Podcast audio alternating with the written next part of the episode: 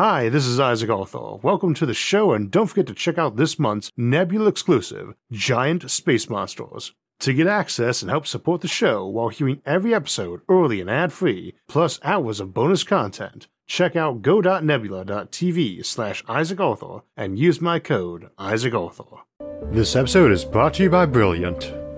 Our progress in the field of rocketry this last decade has been amazing, but to reach a future in which millions can travel to and from orbit every day, we will need freeways and train tracks to space itself.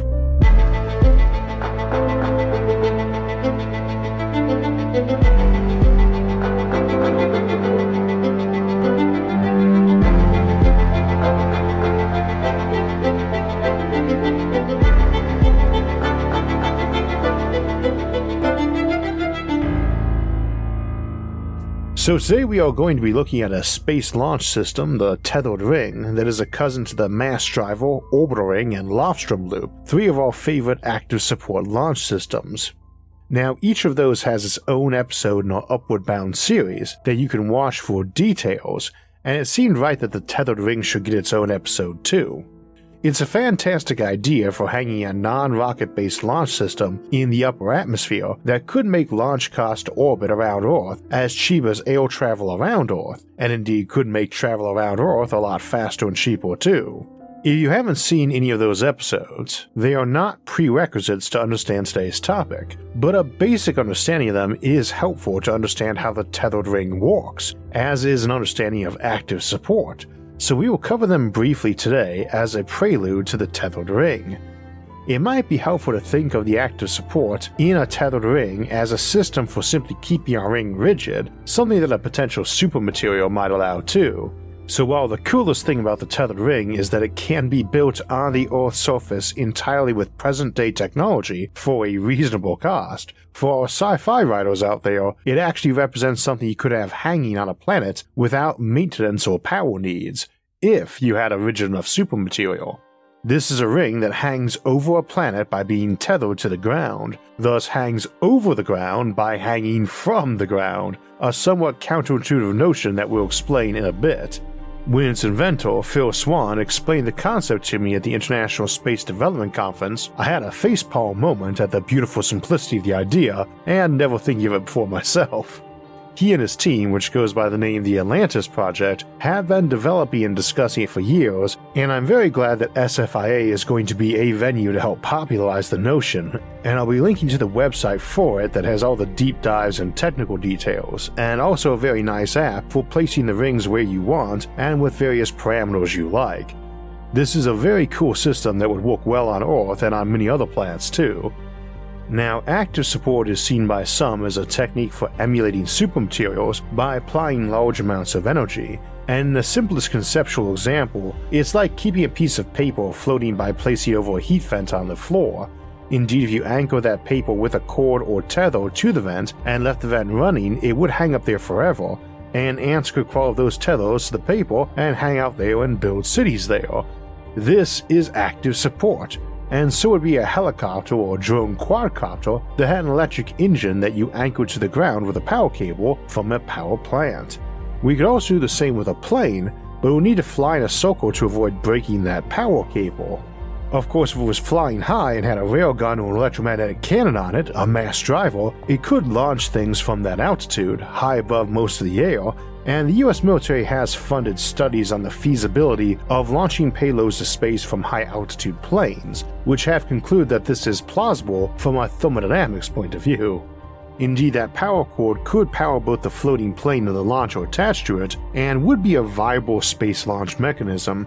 I don't know of anyone having previously studied or named that approach before. It's one I've played with on and off for some years, and it has probably been thought of before, so I won't claim it and name it today, especially as it's not our focus, nor would it be very handy except for maybe a new colony planet with limited launch needs and a centralized force base, and mostly for cargo that can handle a lot of G-force. Think of it as a planetary slingshot.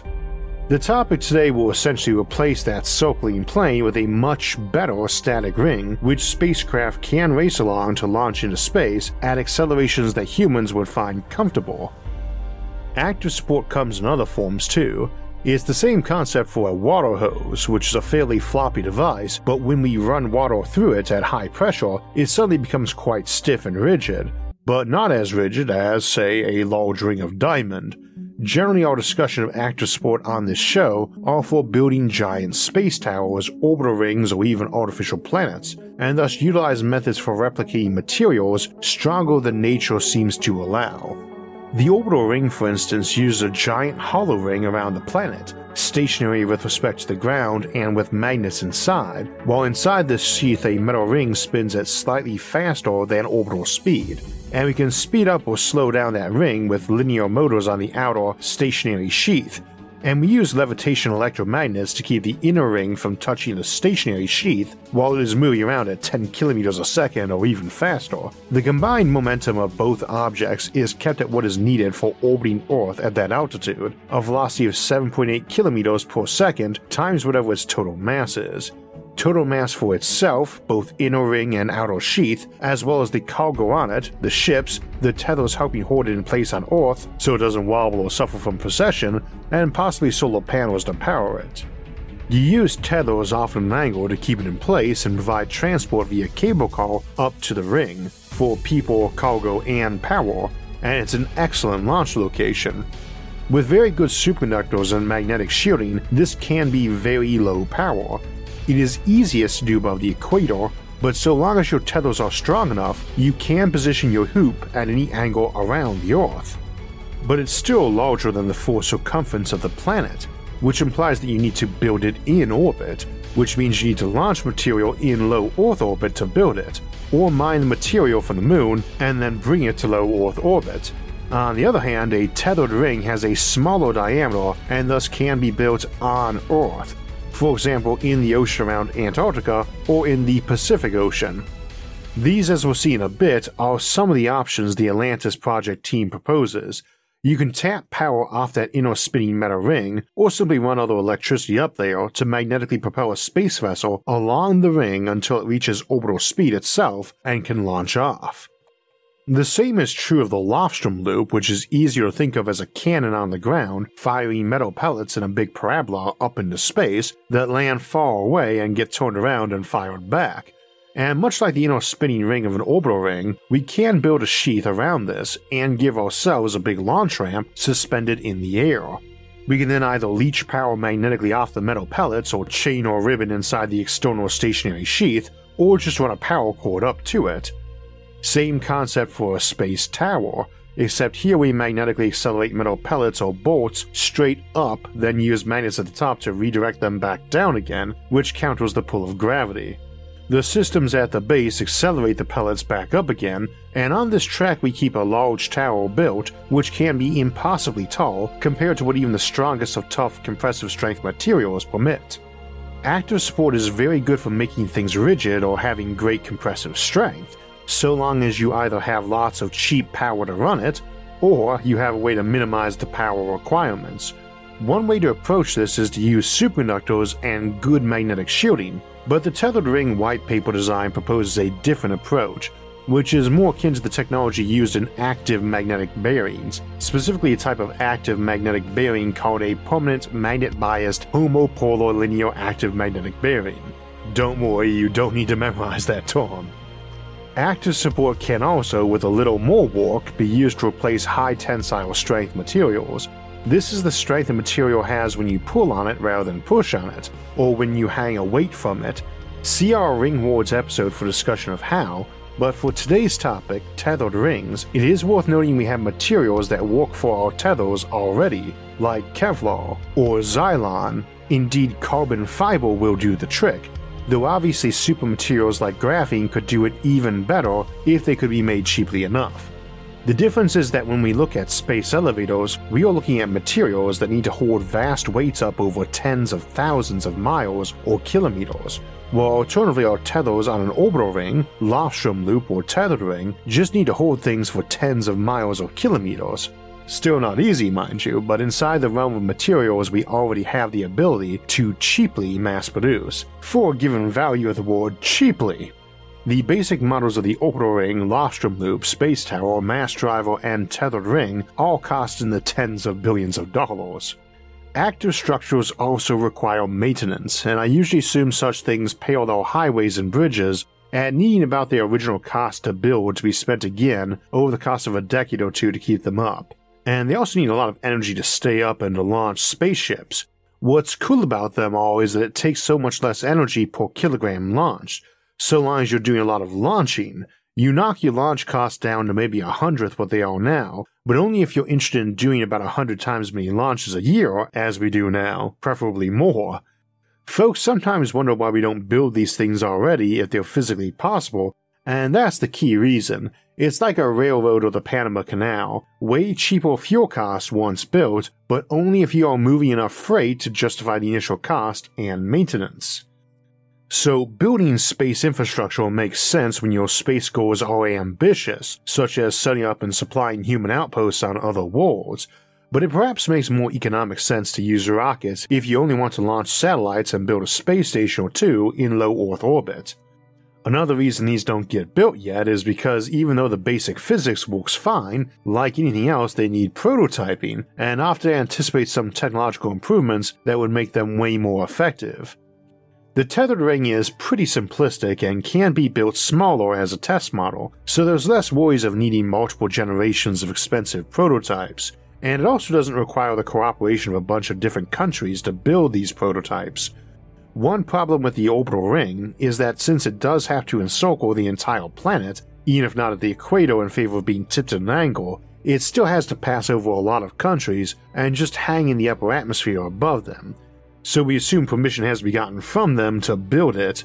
They have good reason to say yes, as it presumably grants them ultra-cheap and fast access to both space and everyone else on that ring, but the geopolitics could still be a pain. Alternatively, a full-scale tethered ring can be built and tested many meters below the surface in the ocean, in international waters. One possible location discussed in the patent is around the Antarctic continent. Another, discussed in the white paper, is around the Pacific Rim. In fact, after a tethered ring is constructed and raised, it can be moved to a better location if the geopolitical issues can be worked out, so that it can provide carbon-neutral, point-to-point, international, high-speed transit for the countries that it passes over. A tethered ring is lifted up and held up by its tethers, which can seem a bit counterintuitive. We actually hang it from tethers attached to the ground, which keep it from falling down to the ground. And we do hang it too. We have some visuals to explain this we'll be putting up on the screen, but for our audio-only listeners over on SoundCloud, Spotify, iTunes, Audible, Amazon Music, and others, this might be a bit tricky to visualize. Picture a basketball and a metal hoop just a bit wider than it. This hoop is our normal orbital ring and can be put at any angle. Now shrink that hoop down to be a smaller radius than the basketball. It can be placed on the basketball and it won't fall down and hit the ground because gravity keeps pulling it straight down while the hoop isn't wide enough to finish dropping past the basketball once it widens out wider than the hoop. Of course, this does not result in the hoop hanging in the air, it just rests on the basketball's surface. However, Earth's gravity doesn't point down at the ground, it points in towards the basketball center when Earth is the basketball. So a big hoop around Earth would just land on the ground wherever, as everywhere is down. Indeed, it would flop to the ground as even a ring made of pure diamond would be as flexible as a rubber band at this scale, much like our Taipopolis megastructure, a giant spinning hollow steel cord miles wide that we can literally tie in knots or loops because it's flexible at big enough lengths. Making our ring rigid is the principal role of active support here and the only part it is required for. Just as with the orbital ring, we have a hollow tube lined with magnets, stationary with respect to the ground, and inside there will be a big metal hoop spinning at high speed, and much like water in a hose, this will make the object rigid even though it's thousands of miles long. So why isn't the ring falling down?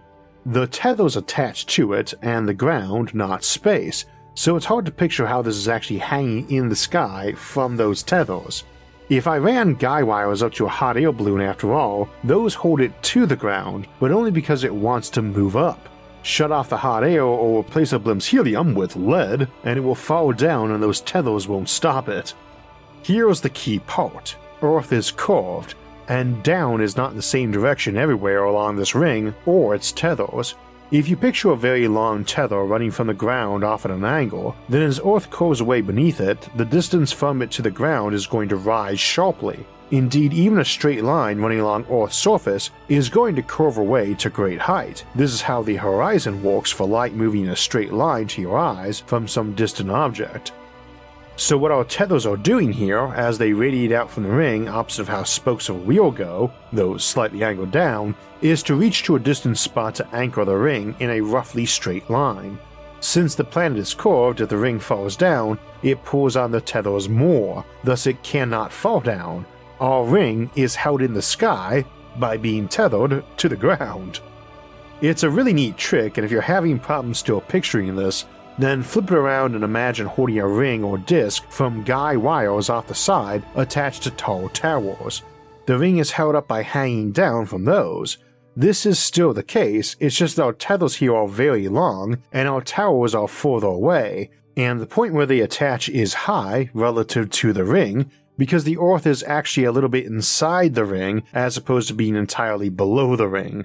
Thus they don't actually need to be up in the air at all. They can be on the ground because of the planet's curvature, and because the ring's size allows it to partially encircle the planet. Of course, for a big ring thousands of kilometers in circumference, it would droop and stretch all over the place between those tethers, pulled outward where a tether connected and drooping down between two tether connections, so the tethers are forked so they distribute their tensile forces more evenly. Also, that inner spinning ring keeps the outer stationary ring stiff and circular. Much as with the Lofstrom Loop or Orbital Ring, we could use the kinetic energy of the spinning ring as a source of power for a launch or two, sapping speed off the ring magnetically to propel a ship up to speed. Our ring is still in the atmosphere, mind you, so it makes sense to house the mass driver within an evacuated tube and have a fast opening airlock at the end to let the spacecraft out without letting too much air leak in. We looked at this in mass drivers, and a plasma window might be an option too. The reference design for the ring is at an altitude of 32 kilometers. That is far above storms and thick air, so maintaining a near vacuum tunnel around the launch track is no problem, and those tethers also make a great way to move people, cargo, and power up to the ring. So, how big is this ring? Well, that depends on circumference, of course, and bigger is better in this case, as it means your ship can accelerate to higher speeds with a larger turning radius. At the ISDC this year, Phil and his colleague, Shana, presented us the option of one running essentially around the perimeter of the Pacific Ocean as a circle, with about half its mass in the ring and half in the tethers, but the majority of the cost is in the tethers themselves, which use just over 2 megatons of carbon fiber and roughly cost, in current money, about $45 billion. There's also the transit tube and of course the outer sheath and inner metal hoop. The metal hoop would probably be made from iron, although any ferromagnetic material works. The inner ring just needs to be decently sturdy and able to be shoved on by magnets. The outer sheath can be aluminum, as it's lightweight and decently cheap, and we can also put solar panels on it to power the whole thing. A meter wide over its entire circumference is sufficient. In terms of actual energy stored in the ring, that varies by size, and much like the orbital ring, you can make these much thicker if you want, but the baseline model would have 2 times 10 to the 17 joules running inside that hoop at any given moment, roughly the amount of energy that hits Earth every second from the sun. How often we need to replenish that energy overall is hard to say at this time, but at least many days, so the solar panels or perhaps a handful of modern power plants could do the job, if not less, and you could be doing much of this recharging up power cords on those tethers from the various major cities they connected to outside their peak hours when they had a surplus, or again by hanging solar panels from the ring. Even if we needed total energy replacement once a month, which would require almost 80 gigawatts of power production to hit that 2 times 10 to 17 joules over a month, that's still not much at the global scale. However, that is a lot of juice, the equivalent of roughly 50 megaton nuclear devices, but it's all spread out over thousands of kilometers, same as car wrecks on a freeway system or a hurricane, and a hurricane contains 100 times the kinetic energy. But it is worth considering what would happen if the ring got wrecked, and whether it would damage things. If it did break, it's not a huge worry. Much like an orbital ring, all the fast-moving parts are either flying off in orbit or burning up the atmosphere like meteorites if it breaks. The bigger stationary segments could just deploy parachutes and fall gently down. I wouldn't say a thick carbon fiber tether falling down is going to be totally safe for those nearby, but it would be nothing compared to a train wreck, and this is what we're seeking to replace here. Of course, a lighter material like graphene works even better and would allow even more safety provisions, but Phil Swan and his collaborators were focused on modern and available materials, and those available in 2015 specifically when the idea was first developed. Phil told me that way back in the 1980s he had been doing simulations of space elevators and concluded that the tethers were impossible, and this was pre-graphene, and he went on hiatus with such thoughts till 2015 at a conference on space elevators. And that's where this idea was first publicly presented. It hasn't been a secret either. I'm a little sad it was around for nearly a decade and this show's entire lifetime before I encountered it. And next week marks our show's 8th anniversary, incidentally. Now again, all numbers are necessarily approximate and in modern values and technologies, but I want to step through some specifics before we close out, as well as looking at more high-tech versions and off-world use. The tethered ring reference design's height is 32 kilometers or 20 miles up. That keeps it above air traffic and weather. Transport could be directly up a vertical cable that's 32 kilometers long or at an angle, and the angle does not have to be uniform on this. You also can run cables inward or outward, not just directly down from the tether, which means that you can locate the elevator's terminuses near train stations or city centers if you wish, even if the ring doesn't pass directly over these locations. The default tether is 110 kilometers long or 70 miles. At the anchor point, a tether is on the order of an arm's width in diameter, and it will widen slightly as it gets closer to the ring, much as a tapered tether for a space elevator does. Spacing of the tether's anchor points could be about 45 kilometers or 28 miles between each tether, but because the tethers fork on the way up to the ring, the spacing in the ring attachment points is just a few meters, feathering out to evenly grasp it. We are assuming a transit tube with a diameter of about 12 meters or 40 feet which supports 4 lanes of traffic. The cars that travel within it are 4 meters in diameter and 20 meters long, similar to the fuselage of a business jet, and these cars can switch between collector and express lanes. The Mass Driver's tube could support space vehicles with diameters of 12 meters or possibly more, which can obviously hoard a lot of spaceship or cargo and people. More strength helps, but the current model already assumes you could have lots of observation pods and structures suspended from the ring for commerce and tourism. The view would be amazing, 400 miles or 600 kilometers in any direction. And again, a simple parachute built in one would allow it to safely drift down in event of accident or sabotage. Indeed, people in pressure suits could probably skydive down from them, adding tourist revenue. Current cost assumes about $10 a kilogram for launch to orbit, cheaper just to go up the ring for a visit or around it and back down to travel to another city. In terms of building up there, since you're adding a new weight and presumably new solar panels to add and maintain power, even though solar is a lot better at this altitude, it is still pretty pricey, $110 a kilogram of static load, so building a 10-ton lightweight restaurant pod up there would run you $1.1 million in early 2022 money, a 20-ton RV equivalent, $2.2 million, etc. Obviously that's still pretty small for living 3 times higher than the tallest mountain peak, or running a hotel or a restaurant there, and this baseline ring would be expected to be serving tens of thousands of people at a time. You can also overlap rings much as with the orbital ring to allow transfers between them, and as with them, your travel time once on the ring to anywhere on Earth is on order of a few hours, but getting up and down the tethers or elevators and to and from the stations they're anchored at is likely to match modern travel to airports and taxi takeoff and climb speeds, plus customs and security, so way faster intercontinental travel, and bigger versions of these might have bullet trains that left a ground terminal and stopped at another without pause at waypoints and averaged hypersonic speeds for the trip. It is a space launch system, of course, and that's its big interest to us, but that's the simple part. You electromagnetically accelerate the launch vehicle down a track once you're up there, skip beyond rocket fuel issues, and it just lets go and flies into space. You can launch at higher speeds and from higher altitudes if you want to send people and payloads directly to other planets without refueling. Alternatively, if you want to keep the capital cost of the tethered ring low, you could construct one that is closer to the ground, use it to accelerate vehicles just partway up to orbital speeds, and make up the rest of the delta V needed for the mission with a second stage rocket or a skyhook. See our Skyhooks episode for more details on those, and the Mass Drivers episode for more discussion of the specific mechanics and economics of electromagnetic catapult launches themselves.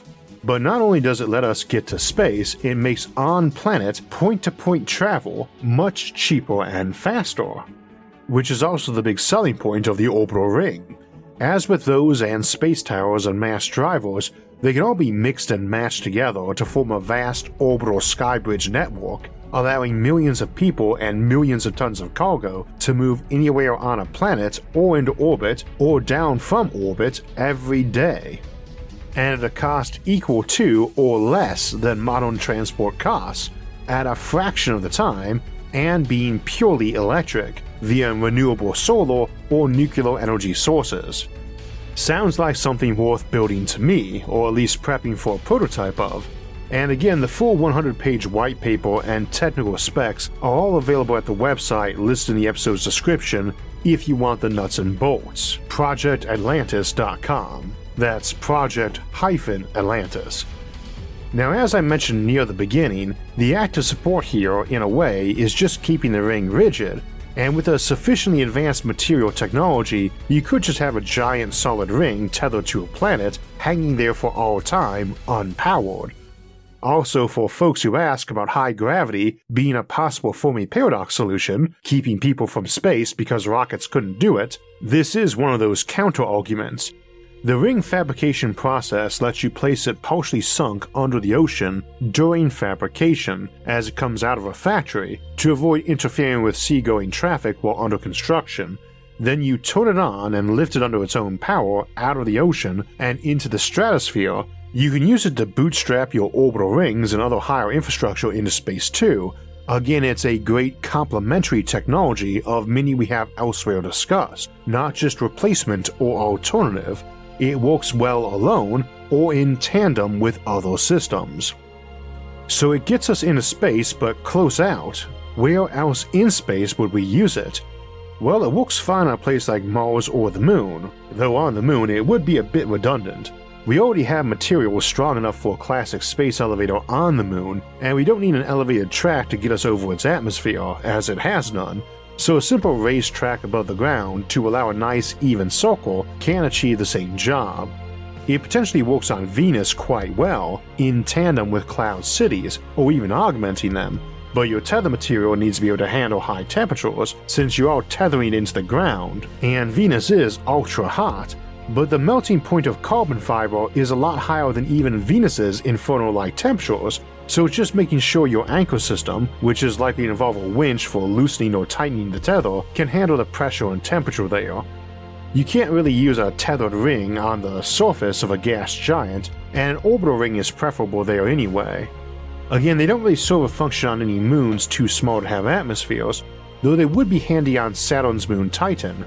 Also, they are great options for any world with significant gravity and atmosphere, especially ones where either is higher than on Earth. So a lot of options for use off Earth, and for getting us off Earth, and for getting us around Earth. Not bad for a simple tethered ring, and pretty impressive for an object that so counterintuitively hangs itself over the ground by hanging itself off the ground.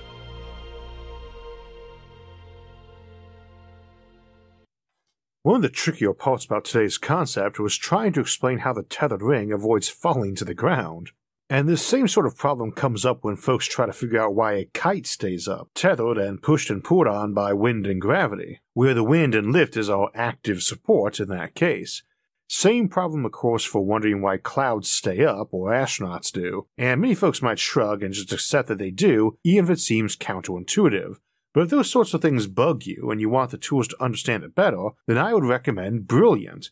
Brilliant's focus on interactive learning, like their scientific thinking course on balance and center of mass, help illustrate concepts like opposing and balancing forces while letting you adjust the system and see the results. Many topics in science can seem hard because there is no interactive and intuitive way to work with the idea, compared to more traditionally hands-on topics that you can play with, and thus learn easier. So Brilliant focuses on making interactive and hands-on content, which makes it easier for anyone to learn, be it the basics or advanced materials like astrophysics.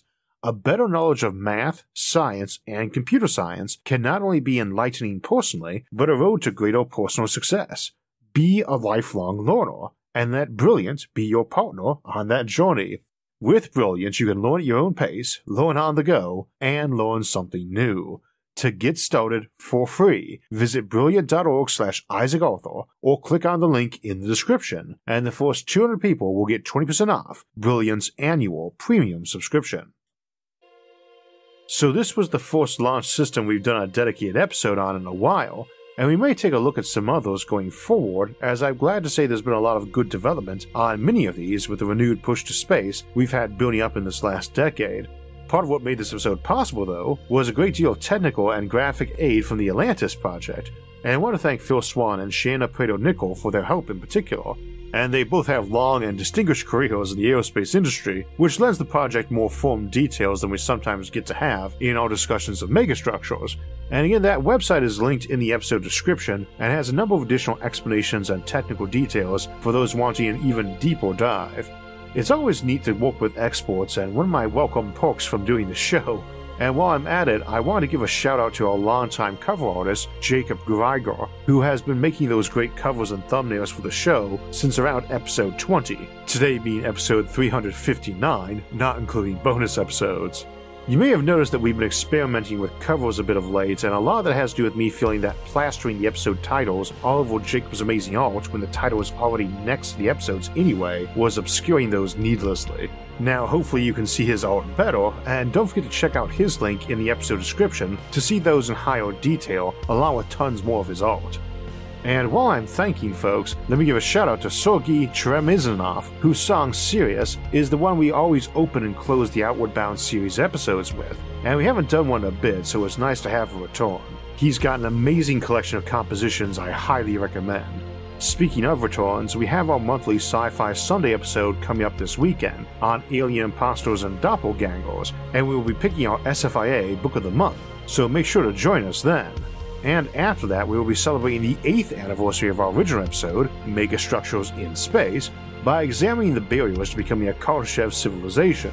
Then we'll continue September with a look at post-science civilizations who have discovered everything there is to know or abandoned future research. And then onto the Grabby Aliens perspective of the Fermi Paradox, and what Grabby Aliens are and if we'll become an example of them.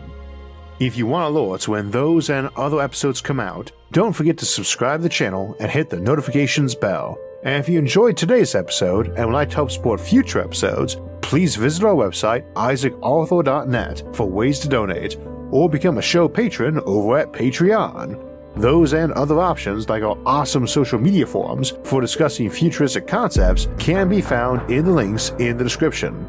Until next time, thanks for watching and have a great week.